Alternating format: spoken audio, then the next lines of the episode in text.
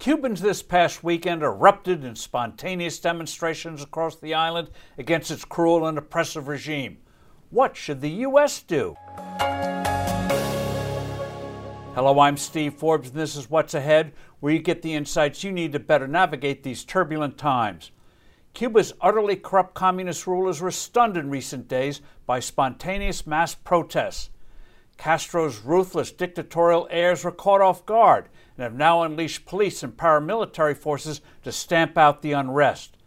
The immediate trigger for the demonstrations was the regime's refusal to do anything effective about the appalling wave of COVID 19 cases.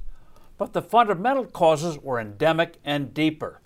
Except for the Communist Party and military elites, Cubans live in abject poverty, suffering chronic food and medical shortages and blackouts of electricity. Free political expression only if you're willing to suffer torture and death. Cuba has plenty of healthcare personnel, but they and their precious medicines are forcibly sent to various countries. Their fees are paid directly to the Cuban government, and much of it pocketed by the elites. The regime has also rented out its own troops and secret police agents to various thuggish dictators. Venezuela's notorious security apparatus is run directly by Cuba, making that country a virtual colony of Havana.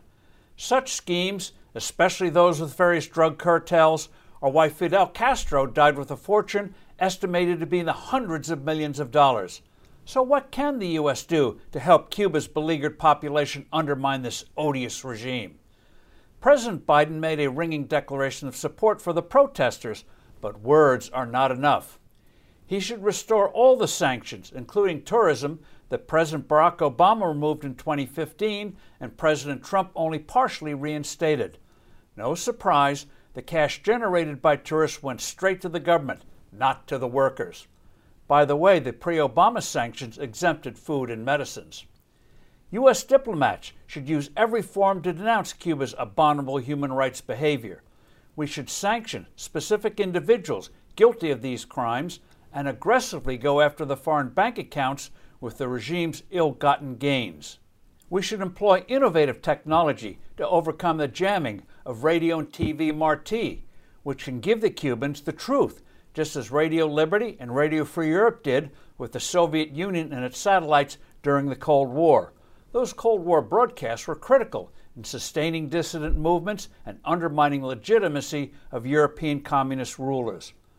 The travel range of Cuban diplomats at the UN should be sharply curtailed, thereby making their spying and other subversive activities a bit more difficult. And we should make it clear that Cuban refugees are welcome.